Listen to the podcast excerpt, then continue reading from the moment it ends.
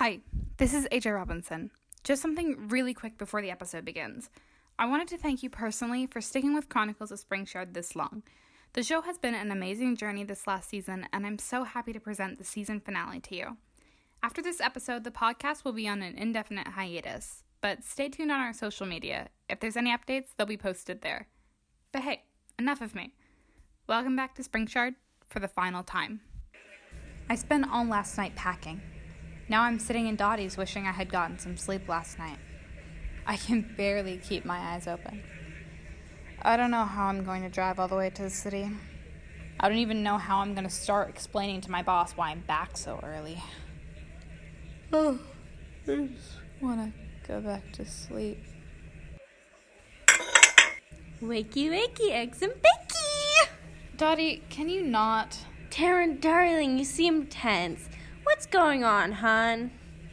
I'm leaving today. Oh dear, I thought we had you for a year. Originally, yes, but circumstances have changed. Well, we'll all miss you, darling. Oh, I know. I'll make you a plate of food for the drive.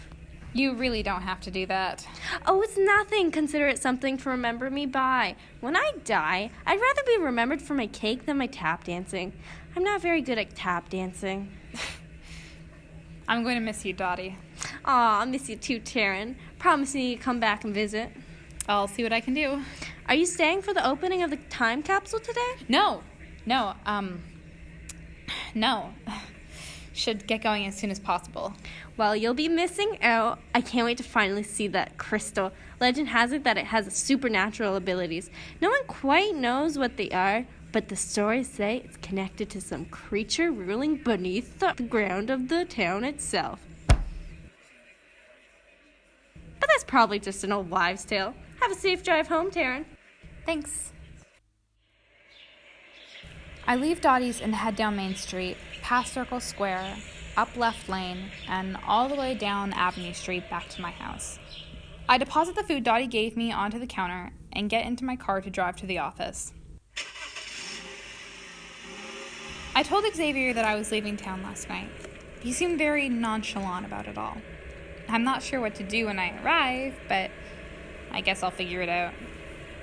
I think back to the time I've spent here, all the articles I've written with Chrome, people I've interviewed, the memories of this town. I'm going to miss it. I finally arrive at the office, but elect to stay in my car for a minute. I sit in the car and stare at the building which I have spent so much time in. I take a deep breath and head into the office. Cynthia is sitting at her desk, and I walk up to her. Hello, Taryn. Hi, Cynthia. What can I do for you? I have some things to collect before I leave today. Oh, so you really are leaving then, huh? Yeah, yeah, I am. Well, I'll miss you, Taryn. Can I give you a hug? Uh, yeah, okay, yeah, sure, just go right ahead there. I head into the office and start loading my stuff into an old wooden milk crate. It's odd being in the office when no one's around. I heard this word once kenopsia. It's the eerie atmosphere of a place that's usually busy with people, but is now abandoned and quiet.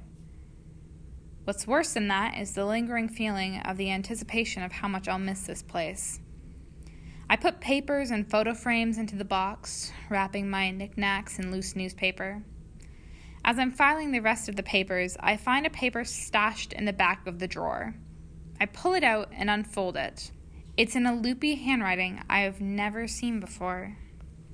I start to read. If you're reading this, then you must be the new intern. You must have noticed by now that this town is not what it seems.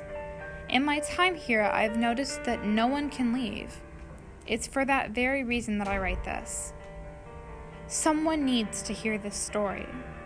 I'm going to try to leave tomorrow. I say try because I highly doubt I'll make it.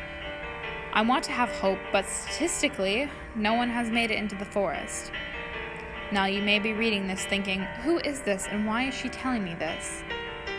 Well, I'm telling you this because a very nice old man told me that when I arrived, I shouldn't have been able to enter the city. That the time I arrived was not the proper time. He told me he was a timekeeper, and over the last few rotations, as he called them, the period of time it takes to complete a rotation had sped up. He said this was a problem, and if he didn't do something soon, the town would pay the price for good. I don't know what that means, but if I can warn you ahead of time, maybe you'll be able to get out of it. I will miss this town, and that's the worst part of this. While I know I can't stay, it is a good town. The people here are kind and personable. I've made real friendships, and it hurts knowing that I have to leave it all behind me. If you just arrived, I'm telling you to leave now. Don't get attached. If you're finding this later, talk to Oleg. He will help you get out of town. I don't know who you are, but I wish you the best of luck. Oh, one more thing. Oleg, the old man, told me that if you see the sky turn purple, then you're too late. Good luck, intern. Sincerely, April May. I sit down at my desk and stare out the window at the purple sky. The sign that it's too late. No! I don't care what the previous intern said. I can and I will get out of here.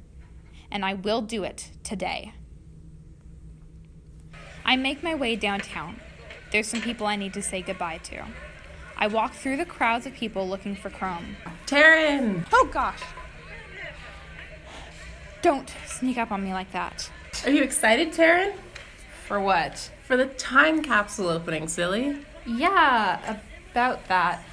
I won't actually be here. What? I'm heading back to the city today. But Taryn, if you miss the ceremony, you will never get to see Orion play the harmonica with his toes. Believe it or not, I'm actually okay with that. Wait, how would that even work? We'll also have bees there. How is that supposed to convince me to come? Oh, Tetra, leave the poor girl alone. Taryn, did you decide to stay for the party? No, I just came to say goodbye. Well, at least stay for the fireworks. Humor Tetra a bit. Plus, they're about to start. It's 10:30 a.m. The perfect time for fireworks. and it's raining. The perfect condition for fireworks. Yeah, I really should be going as soon as I can. Taryn, Lena, what are you doing? come with me. Lena, their leader, leads me to a secret cave built on the side of the pawn shop downtown. The cave is expansive and has a small waterfall off to the side. Little pools of water illuminated by green or blue bioluminescent bats hanging from the roof of the cave are scattered around us.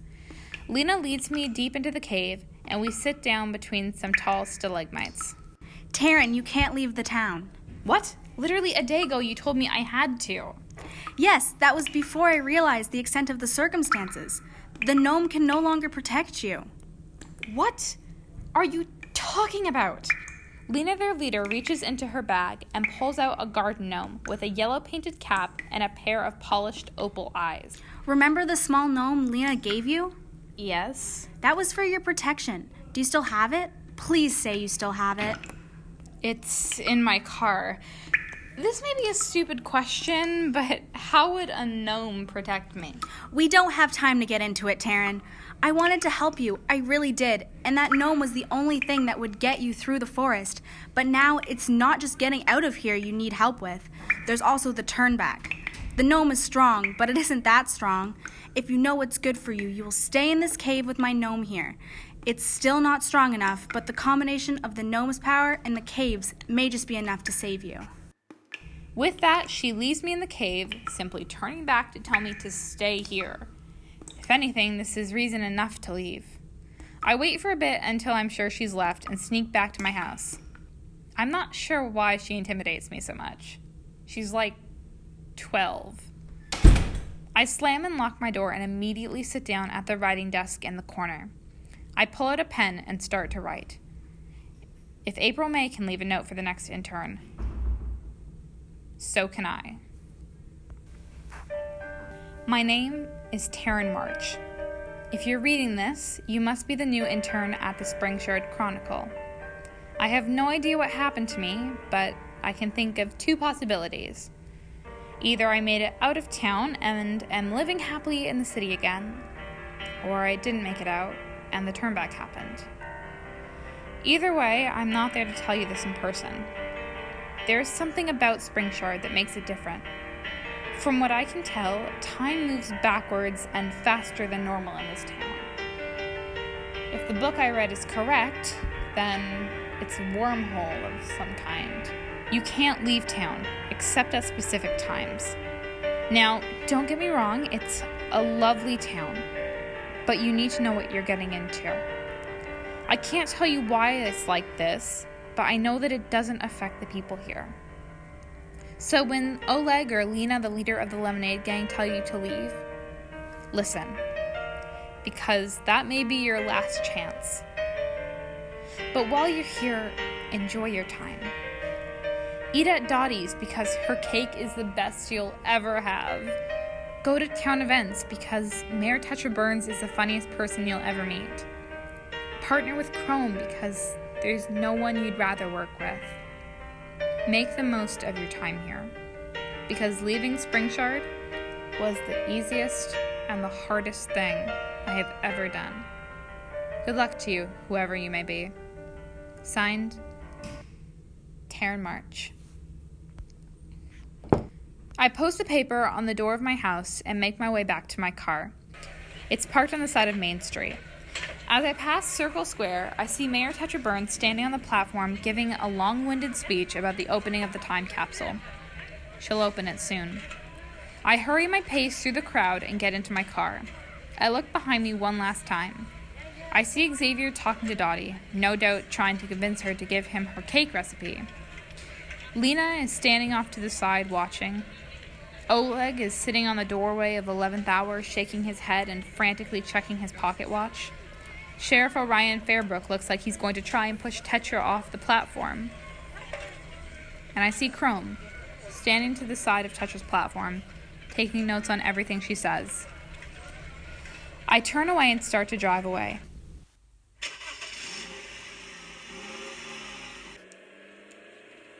I reach into the bag in the seat beside me and pull out the small pink cap gnome Lena the girl with the afro gave me on History Day. I place it on the seat beside the bag and turn my attention back to the road. What was that? Oh no.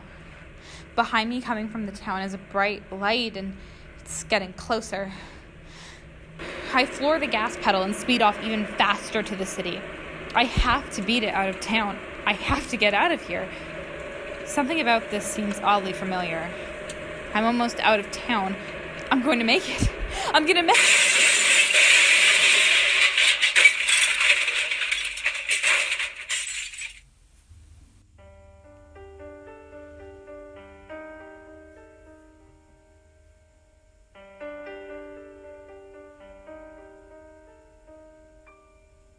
again, it's AJ Robinson, creator of Chronicles of Springshard and the voice of Taryn March. I just wanted to thank you for listening to this episode. This is sadly the last episode of this season of Chronicles of Springshard. The show is now on an indefinite hiatus, but feel free to follow us on Facebook and Instagram at Springshard Chronicle for any updates. If you like this episode and would like to listen to it even when you don't have Wi Fi, it is available for download on Podbean, iTunes, and Google Play. If you want to listen while looking at a picture of the super cool cover art, you can also listen on YouTube. Check our social media for more information. The awesome music you are listening to right now